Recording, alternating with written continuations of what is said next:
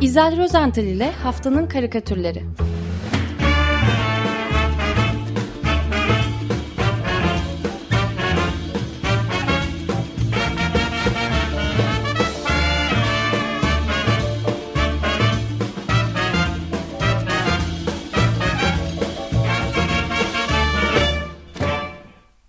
Günaydın İzel merhaba.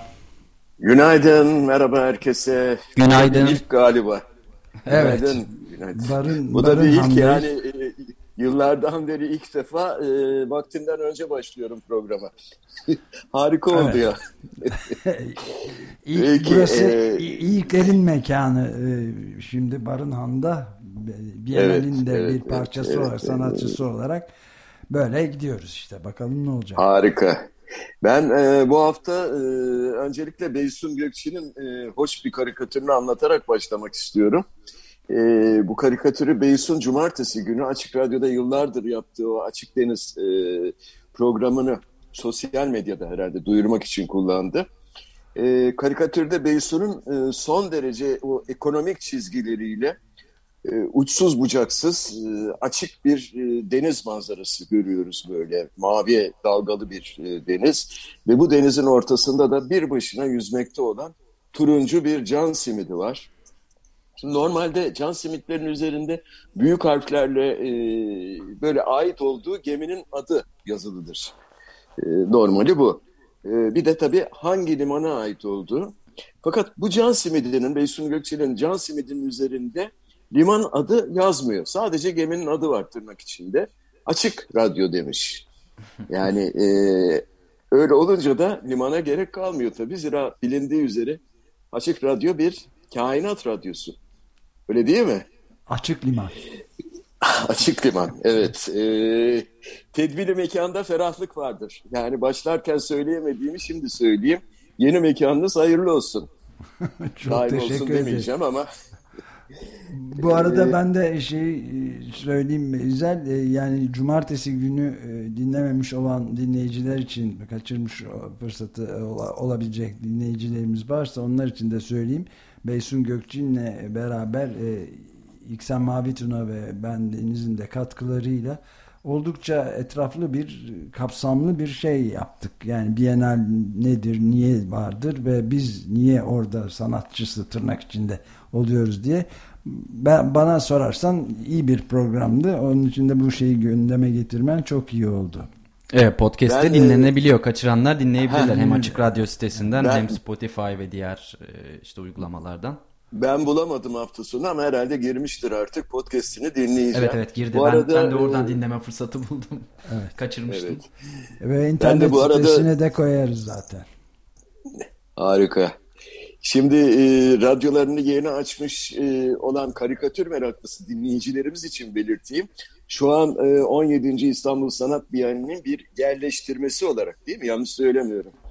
E, Çemberlitaş semtinde bulunan e, tarihi Barınhan'dan yayın yapıyoruz.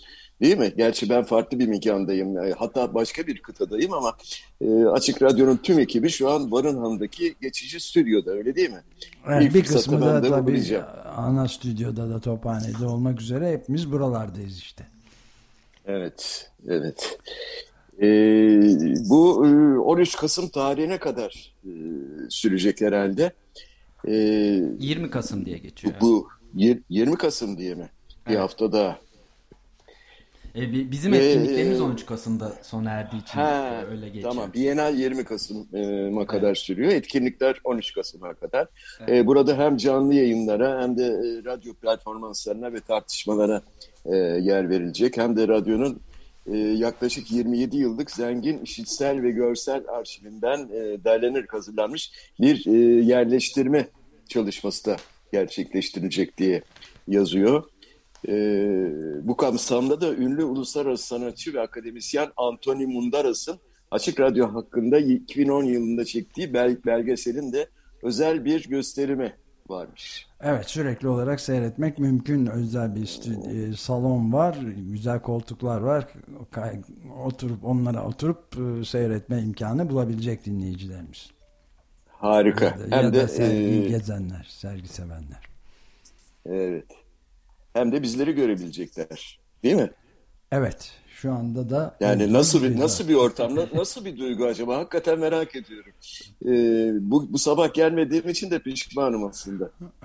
Estağfurullah. Ya iyi heyecan verici bir duygu vallahi. Ne yapacağımızı şaşırdık önce sonradan da adapte olduk ama kısa sürede. Şimdi ve burada değil mi? Şimdi ve burada evet. Ap açık. Ee, ben bir de şey e, çok ilginç paneller var. Onların listesine baktım. E, programa baktım bir. E, mesela 24 Eylül Cumartesi gelecek geldi bile. Güncel sanat ve dünya Şu anda İzel Bey düştü herhalde. İzel Bey düştü şeyden biz devam edelim. Yani Biennale ile ilgili biraz daha bilgi verebiliriz o, o sırada. Ee, özellikle çok Barınhan'ın kendisi çok e, zengin zaten. Biennale ilgili e, açık radyo panellerinden bahsediyordu İzel Rosenthal. Evet. Bir iki tanesine ona şey yapalım. Evet Eylül'de, Ekim'de devam edecek çeşitli paneller vardı. Her, tam onlara e, yer verecekti İzel Bey de. Mesela ilki 24 Eylül Cumartesi. Gelecek geldi bile güncel sanat ve dünyamızla bağı başlıklı panelimiz e, olacak. Ömer Madra, Beral Madra ve Ümit Şahin e, bu panelin konuşmacıları. Evet, yeşil badana meselelerine filan da değinme fırsatı e, bulacağımızı umuyoruz orada. Yalnız e, dünyanın değil Türkiye'nin de önemli sorunlarından bir tanesini oluşturuyor. Evet, bu Barınhan'daki e, stüdyoda aslında ya da stüdyo değil yani stüdyomuz da var ama bir yerleştirmenin olduğu yerleştirmenin yerde olacak olduğu aslında yerde panelde olacak. gelen dinleyicilerimiz e, aynı evet. zamanda gezme fırsatı da bulabilecekler. Ah, ha, İzel ee, ben yayındayım ee, evet. galiba nerede koptuğumu bilmiyorum hatırlamıyorum. Tamam biz tam panelleri kaydı. tam panellerden bahsediyordunuz. Siz biz düşünce biz evet. devam ettik. Bu cumartesi günkü ilk panelimizi verdik sadece İzel. Ha, o zaman e, ben diğerlerini söylüyordum. 8 Ekim mesela cumartesi günü e, dışarıdan içeriye İstanbul ve yeni faillikler e, paneli. O da çok ilginç. Yağmur Yıldırım ve Gizem Kıygın'ın e, katılacağı Utku Zırı moderatör e, kent hakkı bağlamında son 10 yıllarda ortaya çıkan tartışmalar ve mücadeleler meşru, meşruiyetini ve varlığını sürdürme, sürdürmeye devam etse de bugün kent dışı alanların dönüşüme katılmasıyla birlikte kent tarihinde hızlı dönüşümler yaşanıyor ve yani mücadele hatları belirleniyor. Yeni mücadele hatları belirleniyor denmiş. Ee, gerçekten çok ilginç. Ee, 20 Ekim 22 Ekim Cumartesi tarihi e, e, ben orada mıyım hala? Evet evet dinliyoruz. Peki 22 Ekim Cumartesi tarihi e, dramın ötesinde İstanbul'da gündelik hayatın izleri. E, bu kez e, Cem Erciyes, Kansu Şarman e, e, panelistler, moderatör. moderatör de Ha onlar Hayır, moderatör Murat Belge ile Pınar Erkan e, panelist. Evet. Evet, evet. İstanbul bu da, konusundaki bu da... iki önemli programımızın yapımcıları bu değerli entelektüeller. Evet, evet. Ee, yani gerçekten çok enteresan. Ee, devam edeyim o halde. 5 Kasım 2022 Cumartesi anlatılan kimin hikayesi? Geçmişten bugüne radyo ve dinleyicisi. Ee, moderatör Fırat Tufan, panelistler de Cemal Ünlü, Bülent Aksoy, Aslı Otman, Koray Löker. Ve 12 Kasım Cumartesi günü de Açık Radyo şimdi ve burada. E, bu da kaçırılmaması gereken bir e, panel. Moderatör İncila Bertu, e, Ömer Madra, Ersu Pekin ve İştar Gözaydın katılacaklar. Radyo ne işe yarar? E, zihin tiyatrosunu kurmaya denmiş. E, zeki, duyarlı ve nazik, nazik insanları bir araya getirmeye. 100 bin kişilik sürekli bir parti yapmaya. Olabilecek en direkt teması kurmaya sağırlara program yapmaya, e, belli bir fikri ve kültürel yapısı olan insanların bir arada olacağı bir platform sağlamaya, bu insanları demokratik, özgür ve kaliteli bir mecra çerçevesinde bir araya getirmeye, sağduyuya dayanan bir odaklaşmaya, kısacası nefes alıp vermeye, temiz hava solumaya. Evet bu 1995'te daha radyo yayına geçmeden yayınlamış olduğumuz manifestodan yani 28 yıl öncesinden gelen nefes alıp verme meselesi önemli. Şimdiden daha da önemini fark ediyoruz. Evet. Hem de nasıl. Peki e, gelelim haftanın karikatürlerine artık. Sanatla Lütfen. başladık. Sanatla sürdürelim. Geçtiğimiz hafta e, 13 Eylül günü e, Fransız yeni dalga akımının en önemli temsilcisi deniyor. Gerçekten de öyle ve hayatı boyunca sinemaya sürekli yeni bir perspektiften e, bakmış olan usta yönetmen Jean-Luc Godard 91 yaşında hayata kendi rızasıyla veda etti. Ee, bir hikayenin bir girişi, bir gelişme bölümü ve bir sonu olmalıdır ama ille de bu sırayla olması gerekmez sözlerinin sahibiydi Godard ve kendi hikayesinin sonunu kendi getirdi. Ee, Jean-Luc Godard'ı biz serseri aşıklar, hayatını yaşamak, e, nefret, çete, e, Alphaville, Çılgın Piero, e, Kral Lear ve Kadın Kadındır gibi filmleri filmleriyle tanıyoruz, hatırlıyoruz. Fakat o bu filmlerin başarısıyla da yetinmedi. Hatta bu filmlerin mevcut burjuva düzenine hizmet ettiğini düşündü hep. İşçi sınıfının saflarında yer alacak bir sinemanın peşine düştü. E, 68 Mayıs'ında hatırlayacaksınız bir eğlenceye bile dönüştü. Yani Cannes Festivali'nin açılışını önlemek için sinema perde, perdelerine saldırdı, asıldı e, önlemeye çalıştı açılmalarını. E, son dönemlerinde ise e, Jean-Luc Godard e, önemli belgesellere imza attı. Film sosyalizm, otoportre, imgeler ve sözlükler bunlar e, önemli belgeselleri. Yani Godard hakkında bu kadar faydalı bilgi yeter diyorsanız şimdi evet, Belçikalı karikatürcü 68'i 68'in 68 devrimci ruhunun en önemli temsilcilerinden biriydi. Evet. Ötenazi denen e, yolla hayata veda ettiğini sen de evet. söylemiş oldun. Evet, evet, evet. evet.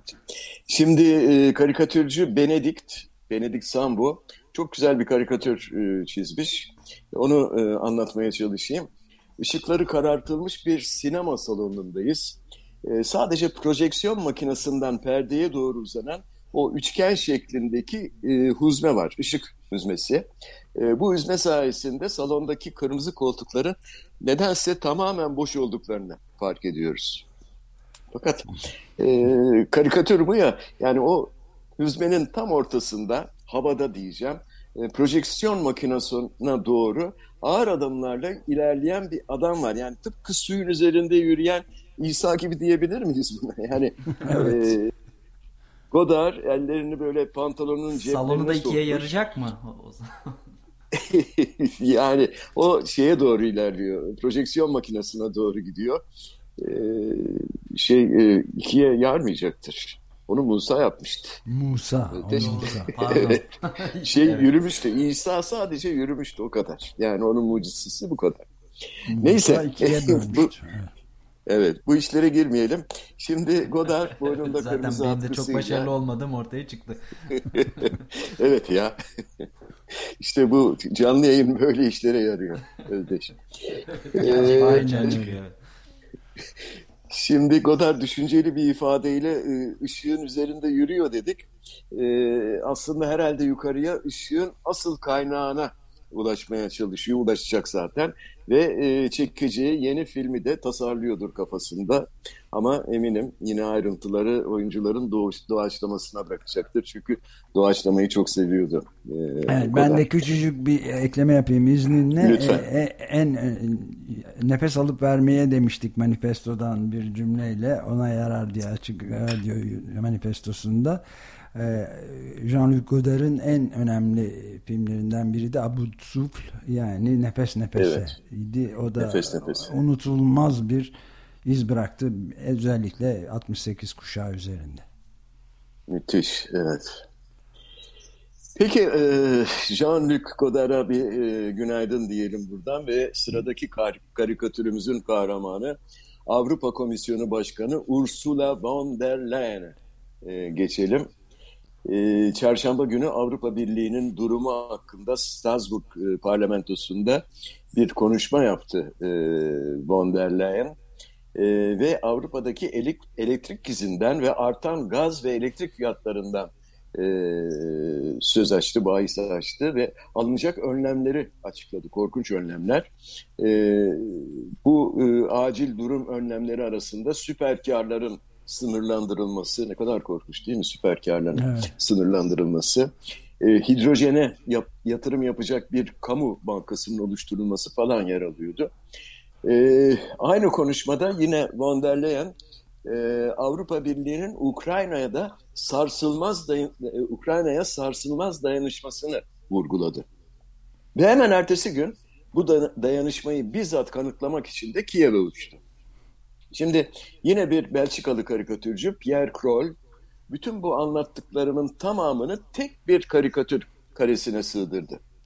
E, Kroll'ün karikatüründe Ursula von der Leyen'e Avrupa Parlamentosu'nun kürsüsünün başında e, Avrupa'nın sorunlarını anlattığı konuşmayı sonlandırırken görüyoruz. Şöyle diyor, sonuç olarak işler iyi gitmiyor. Teşekkürler. Herhalde alkış sesleri falan geliyordur. Hemen bu sözlerin ardından eline küçük bir valiz geçiriyor ve Kiev'e gidiyorum diyor. Komisyon başkanının konuşmasını dinleyen e, bir parlamenter yanındaki e, dostuna, arkadaşına dönüyor ve kafasındaki soruya yanıt arıyor. Ukrayna'dan yardım mı isteyecek? evet. Ne dersiniz? Acı değil Kes, mi? Kesinlikle isteyecek tabii. Avrupa Birliği'nin durumu çok parlak değil. Ukrayna'dan yardım isteyecek. Belki e, verdikleri silahları geri iade eder. Ukrayna bir işe yarar mı? Kelepir. Gaz Neyse. vermeye gidecek. Gaz vermeye. gaz lazım ya. Biraz gaz, gaz vermek Gaz vermek lazım. Evet.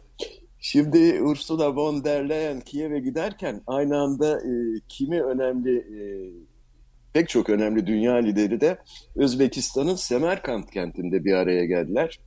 E, Şangay İşbirliği Örgütü e, zirvesine katılan e, ülken, ülkelerin o devlet başkanları arasında Cumhurbaşkanımız e, Erdoğan da vardı. Fransız karikatürcü Monsieur Kak, asıl adıyla Patrick Lamassoure, yani böyle e, insanın sofistike ismi olunca Monsieur Kak demek daha kolay oluyor tabii. E, bu Şangay Beşlisi'ni toplantı masasının başında çizdi.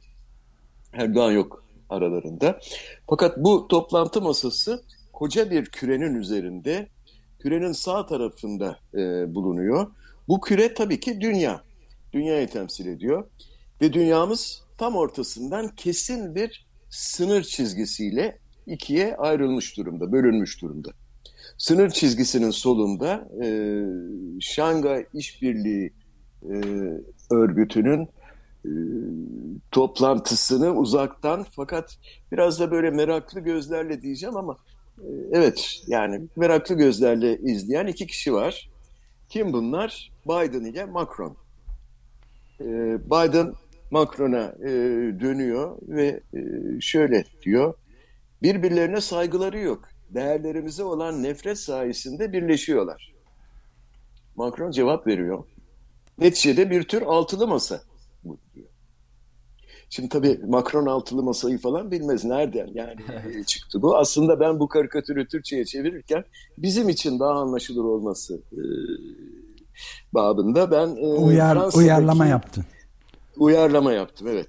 Halkın e, Fransa'da halkın yeni ekolojik ve sosyal birliği oluşumunun kısaltması NUP, NUPES e, hmm. ifadesi var. Çok geçerli şu anda e, nüpes diye geçiyor galiba veya nüp diye geçiyor. Neyse aynı zamanda çıplak demek fakat orada e, yine e, şey karşıtı, aşırı sağ karşıtı bir e, oluşum.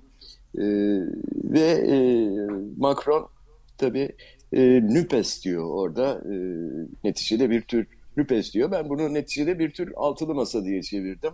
E, uyarlama yaptım. E, yoksa Macron nereden bilecek bizim meşhur altılı masayı? demişken e, bari bu haftaki programı e, artık bizden e, son derece hoş ve e, güzel bir altılı masa karikatürüyle bitireyim. E, karikatürümüzün sahibi Mehmet Şüküroğlu. E, karikatürün adı da Sandalye Kapmaca. Sandalye Kapmaca oyunu. Hani evet, bilirsiniz. Müzikli evet, bir oyundur değil mi? Müziklidir. Ee, çocuk yaşlarda oynanır. Çok popüler bir oyundur. Partilerde falan e, veya e, anaokullarında da oynanır. E, bir odaya böyle daire şeklinde sandalyeler dizilir. Müzik başlayınca müzikle birlikte çocuklar o sandalyelerin etrafında dans ederek dönmeye başlarlar. Buradaki kritik nokta hep sandalye sayısının oyuncu sayısından bir eksik olması. E, müzik durur durmaz herkes e, bir sandalyeye oturmaya çalışır. Ayakta kalan çocuk e, tabii ki oyun dışı kalır ve her defasında bir sandalye daha çıkartılır. Böylece en sona kalan oyuncu oyunu da kazanmış olur. Evet, tek ee, sandalyeye oturur. Evet, evet. Tek sandalyeye oturur, tek sandalyede kalır. Evet, ee, ve müzik de devam eder. Müzik her zaman devam eder. Evet. Aman aman. müzik hep sürsün. ee, ben Titanic'teki müziği kastetmiştim. And the band played on. Programdan sonra onu mu çalacaksınız sor. Soracağım. Şimdi e, Mehmet Şüküroğlu e, nedense bu güzel çocuk oyununu altılı masanın temsilcilerine oynatmayı uygun görmüş. Odanın içinde yuvarlak bir masa ve masayı çevreleyen altı tane sandalye var. E, masanın etrafında ise altı oyuncuyu ayakta yürürlerken görüyoruz. Koşmuyorlar, dans etmiyorlar, yürüyorlar. E, kim bunlar? İşte CHP Genel Başkanı Sayın Kılıçdaroğlu, İyi Parti Genel Başkanı Meral Akşener. E, ikisi hatta birbirlerine doğru yürüyor, birbirlerine doğru ilerliyorlar. Oynuyor e, sanki ama onlar. Oynuyorlar mı? E, kolları açık Olabilir. değil mi? Kemal Kılıçdaroğlu. Kuc kucaklamaya ters tarafı yürüyor. evet. evet ters tarafı. Yani birbirlerini karşılıyor. Evet oynuyor sanki değil mi? Zaten oyun bu evet. Ee, oynuyorlar, dans ediyorlar. Yürürken. Zaten oyun, oyun da böyle. Evet, evet doğru. Daha iyi görüyorsun sen e, Özdeş. Ee, onun dışında işte DP Genel Başkanı Tekin Uysal var. Ee, Deva Partisi Başkanı Ali Babacan. Yine Temel Karamoğluoğlu, e, Selamet Partisi Genel Başkanı. E, bir de Ahmet Davutoğlu var. O da Gelecek Partisi Genel Başkanı. E, o kapıdan yeni mi girmiş? Yani bir yandan evet koşturuyorlar, oynuyorlar falan filan. Fakat masanın etrafında dönüyorlar. Bu esnada işte açık kapıdan içeri doğru uzanan meşhur, meçhul iki el sandalyelerden birini odanın dışına doğru çekiveriyor. Yani müzik kesilirse, e, müzik bittiğinde oturduklarında bu altılıdan birisi ayakta kalacak. Ne e, nasıl bir mesaj bu acaba? Mehmet Şüküroğlu kime mesaj gönderiyor dersiniz? Valla bize değil. e, size e, şöyle bir mesajım olacak. Bu haftalık bu kadar. E, madem ki e, böyle Çemberli Taş'tan, Berenhan'dan yayın yapıyoruz. O zaman haftanın karikatürünü hep birlikte ve en demokratik yöntemlerle e, seçelim diyorum. Ve her zamanki gibi e, bu seçim işini e, Sayın Ömer Badra'ya bırakıyorum. Ee, Valla Demokratik bir şekilde. çok teşekkür ederim. bana e, Emir Büyüker'den geldi. Sakın Açık Radyo ile ilgili karikatürü seçme dediler. Öyle bir karikatür mü var? İsim vermeyeceğim.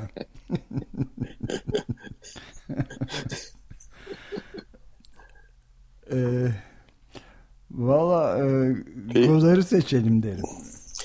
Peki e, demokrasi e, yöntemini, demokratik yöntemleri kullansak ve oy birliği, oy e, çokluğu yöntemine başvursak, mesela Tabii, ben fikrimi kesinlikle. söyleyeyim.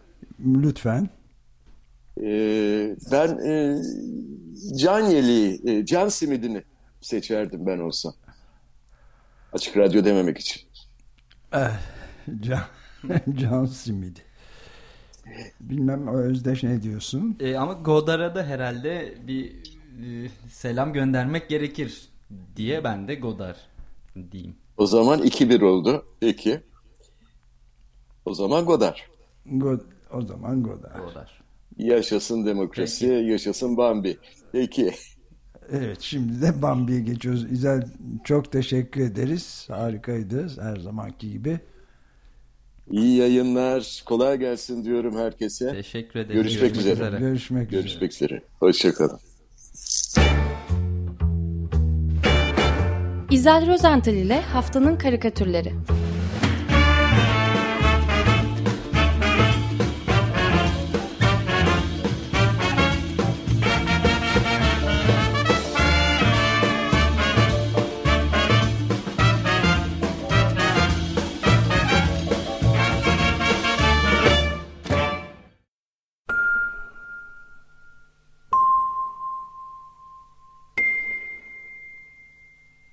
dünyada tefrika olarak yayımlanmasının 100. yıl dönümünde Bambi.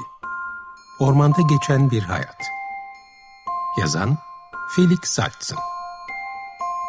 Çeviren ve uyarlayan Yonca Aşçı Dalar. Okuyan Eraslan Sağlam.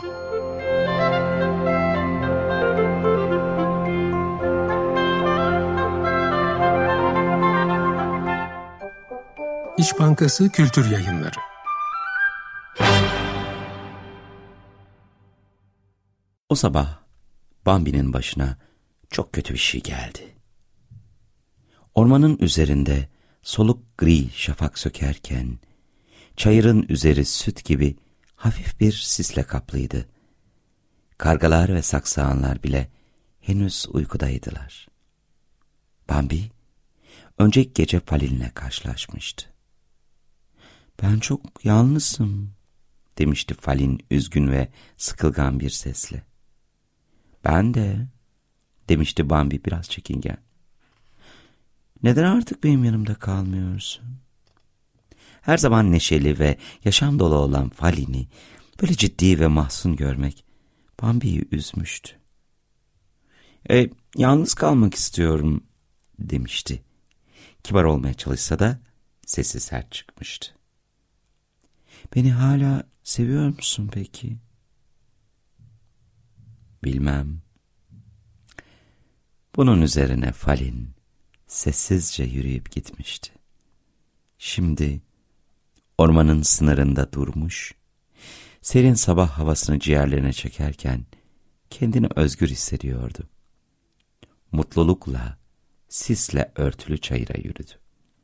O anda gök gürültüsü gibi bir patlama oldu.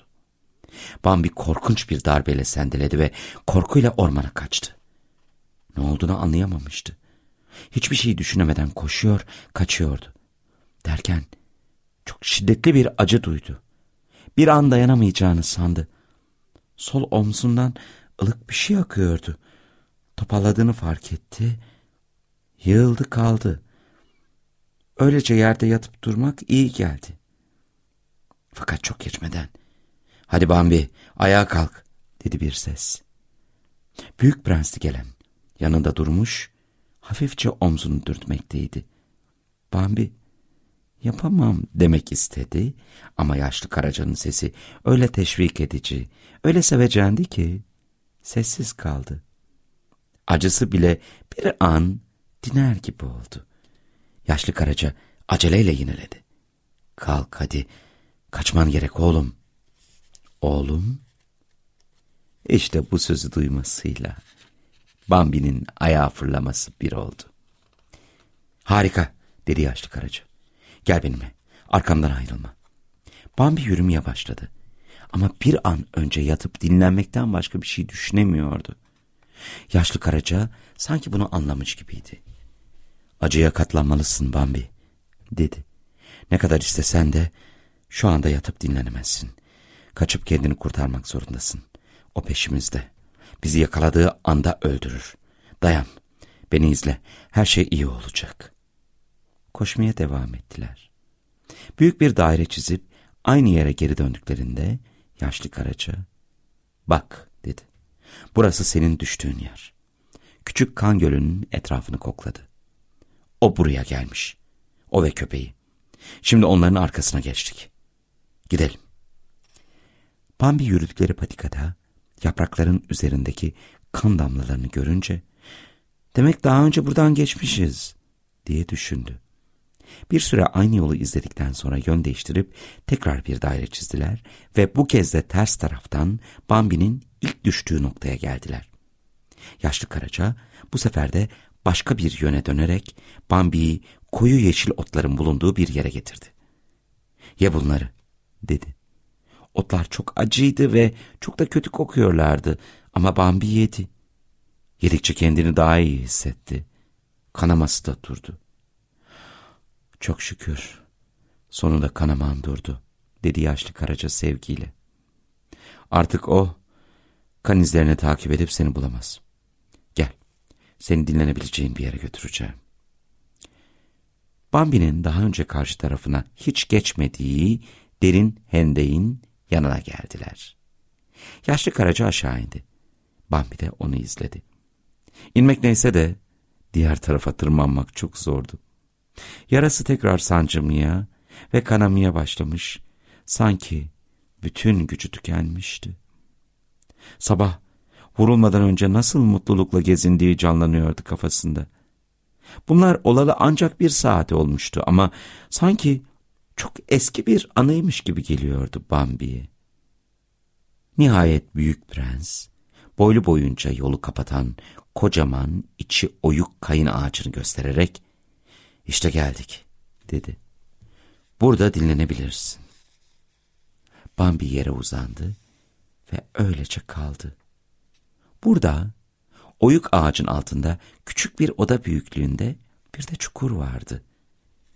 Çalılıklar etrafı öyle güzel örtüyordu ki dışarıdan bakan birinin burasını bulması olanaksızdı. Günler birbiri ardınca geçerken Bambi bu gizli yuvada dinlenip iyileşmeye çalıştı. Arada dışarı çıkıp eskiden ağzına sürmeyeceği o acı otlardan yiyor, bunların yarasını günden güne iyileştirdiğini fark ediyordu. Yaşlı karıca da hep yanındaydı. Bambi sonunda iyileşip de oyuktan çıkabilir hale geldiğinde birlikte dolaşmaya başladılar.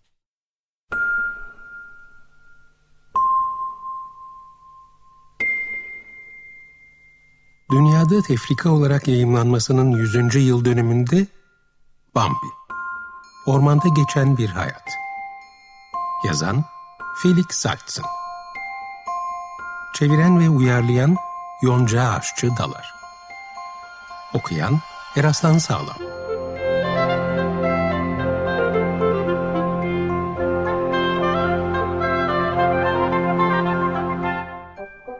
İş Bankası Kültür Yayınları Bambi'nin ardından da programı ve saati bitireceğiz ama elimizde kalan birkaç önemli haber de vardı. Fırsat bulamadığımız onlardan da bahsedelim. Özellikle de dünyada e, barıştan çok savaşın hüküm sürdüğü Maalesef. çok vahim e, bir ortam var. Onlarla ilgili birkaç haberimiz daha var. Bunları da söyleyelim mi? E, elbette öncelikle belki bu Ermenistan'daki e, çatışmalardan söz edebiliriz. Azerbaycan'ın Ermenistan topraklarına yönelik bir e, saldırısı vardı. E, yani Nikol Paşinyan 135'e çıktığını söyledi öldürülen e, Ermeni askerlerinin. Daha sonra Az evet Azerbaycan da 71'e çıktığını söyledi ölen askerlerinin. E, bir de oldukça kötü sahneler hafta sonu gelmiş. Azeri askerlerinin yakaladıkları bir Ermeni kadın askere yönelik bedenini parçaladıklarına yönelik videolar ve açıklamalar vardı. Evet, korkunç ayrıntılar var. Evet, Göz maalesef. parmak ağza sokmalar, parmakları falan. Yani dehşet verici, insanlık adına utanç verici, vicdanı yaralayan şeyler var. Evet Ermenistan zaten e, Azerbaycan'ın Uluslararası Adalet Divanı'na e, verdiğini açıkladı. Ardından Amerika Birleşik Devletleri Temsilciler Meclisi Başkanı Nancy Pelosi de Ermenistan'ı hafta sonu ziyaret etti ve Azerbaycan'ın saldırılardan dolayı şiddetle kınadığını söyledi. Evet arkasından da bir de şeyden bahsedelim. Kırgızistan-Tacikistan sınırında da gene tekrar canlandı ateşler ve çok son olarak 24 kişinin birdenbire son yükselen şiddet ve saldırılarla ölmüş olduğu haberi var. Evet bu iki çatışmanın da ortak noktası bu dört ülkenin sınırında Rus askerlerinin koruyor olması. Rusya'da bir taraftan Ukrayna'da e, bazı yerleri Harkiv ve Herson, e, Kerson ya da nasıl e, şey bilemiyorum. Evet, evet. E, o kentlere yönelik yeniden bombalamada bulunmuş dün. E, buna dair haberler var. Çünkü bu kentler büyük oranda Ukrayna tarafından e, yeniden alınıyordu. E, böyle bir bombalama haberi e, geldi. Evet yani Rus askerlerinden bahsederken onların durumu da çok parlak değil. Rus paralı asker şirketi Wagner'in patronu ki sızan bilgilere göre de Putin'in eski şeflerinden biri olarak biliniyormuş kendisi. Gene sızdırılan bir videoda mahkumları Ukrayna'da savaşmak için ikna etmeye çalışıyormuş. Şimdi artık gönüllü o esası var çünkü hala sınırlı bir operasyondan bahsediliyor. Evet. Orada savaştan bahsedilmiyor. Herkes evet, sıkı yönetim yer, yok yani. Yeryüzünün bütün gözleri önünde savaş, korkunç bir savaş cereyan ederken onlar hala askeri operasyon diyorlar. Evet mahkumlar mahkumlar zaten dünyanın dört bir yanında neredeyse köle emeği olarak kullanılıyor. Amerika'da yangın e, söndürme ekiplerinde kullanılıyordu. Şimdi Rusya'da ise paralı asker olarak kullanıyorlarmış. Her ne kadar böyle bir yasal düzenleme olmasa da 6 ay askerlik yapacakların tamamen özgürlüğüne kavuşacaklarını söylüyorlar. Ama bu haberdeki çarpıcı nokta şuydu. Eğer Ukrayna'ya savaşmaya gidiyorum diye gidip eğer çıkacak olursa yani kaçacak olursa e, infaz ederiz sizi demişler. Evet yani tercih serbest bir tercih hakkından bahsedilmiyor. Yani Yevgeni Prigojin diye bir adamdan bahsediyoruz. İşte Putin'in de patronu filan olduğu söylenen kişi. Ve şey demiş yani video yayınlanınca yayılınca birdenbire hiç öyle inkar filan da etme yoluna gitmemiş. Yani cezaevinden paralı asker toplama fikri de iyidir demiş. Yani ya mahkumlar gidip savaşır ya da çocuklarınız savaşacak diye bütün yani Rusları tehdit etmiş apaçık bir şekilde yani. Evet son olarak bir iki eylemden bahsedip herhalde sonlandırabiliriz. Evet, Özet bir şekilde vermeye çalışıyoruz hızlıca çıkmamız gerektiği için. Bir tanesi Stockholm'deki e, ırkçılık karşıtı büyük bir e, eylem gerçekleşti. E, çünkü bildiğiniz üzere e, eski bir Nazi partisi olan İsveç Demokratları ikinci büyük parti olarak seçimlerden çıkmıştı. Buna karşı büyük bir miting düzenlenmiş. Black Lives Matter İsveç'ten e, sol partilere kadar, çevre partisine kadar birçok e, kişi katılmış. Ee, bir de İran'da eylemler vardı. Çünkü bir Kürt kadın e, başörtüsünü düzgün takmadığı gerekçesiyle ahlak polisi tarafından e, tutuklanıp dövülerek Dövüler öldürülmüş işkencede. Korkunç. Bunun üzerine evet İran'da özellikle kadınlar isyan halindeydi. Eylemler gerçekleşmişti. Ve bunun İran'da böylesine bir gösteri olması da ayrıca son derece çarpıcı. Çünkü çok baskıcı bir ülke ve ağır İslami şeyler, yönetim baskısı var. Ona rağmen de kadınların ayağa kalkıp evet. sokaklara dökülmesi de bu işin yani korkunç tarafından bir iyi ışık çıkarabilecek olursak onu da böyle yorumlayabiliriz. Evet. E, Türkiye'den ise e, bilindiği üzere büyük aile yürüyüşü vardı. Muhafazakar ve aşırı sağcı çevrelerin e, İstanbul'da gerçekleştirdiği. Buna karşı ciddi ses çıktı aslında. Sadece altılı masadan pek bir açıklama görmedik. Onun dışında çeşitli sol partilerden çok sayıda sanatçıdan da tepkiler geldi. Fakat bu miting gerçekleşti. Saraçhane'de çok kalabalık olmasa da yine de böyle bir LGBT karşıtı bir miting İstanbul'da gerçekleşti. Evet bu haberlerle de bitiriyoruz. Bugünkü Barınhan'dan yapmış olduğumuz İstanbul 17. Bienali kapsamı içindeki e, yayınımızı ben Deniz e, Ömer Madra, Özdeş Özbay, Robi Tayar ve Selahattin Çolak ve Bilum e, tayfamızla birlikte yardımlarıyla birlikte gerçekleştik. Bizi dinlediğiniz için çok teşekkür ederiz. Hepinize günaydın. Günaydın. Günaydın. günaydın.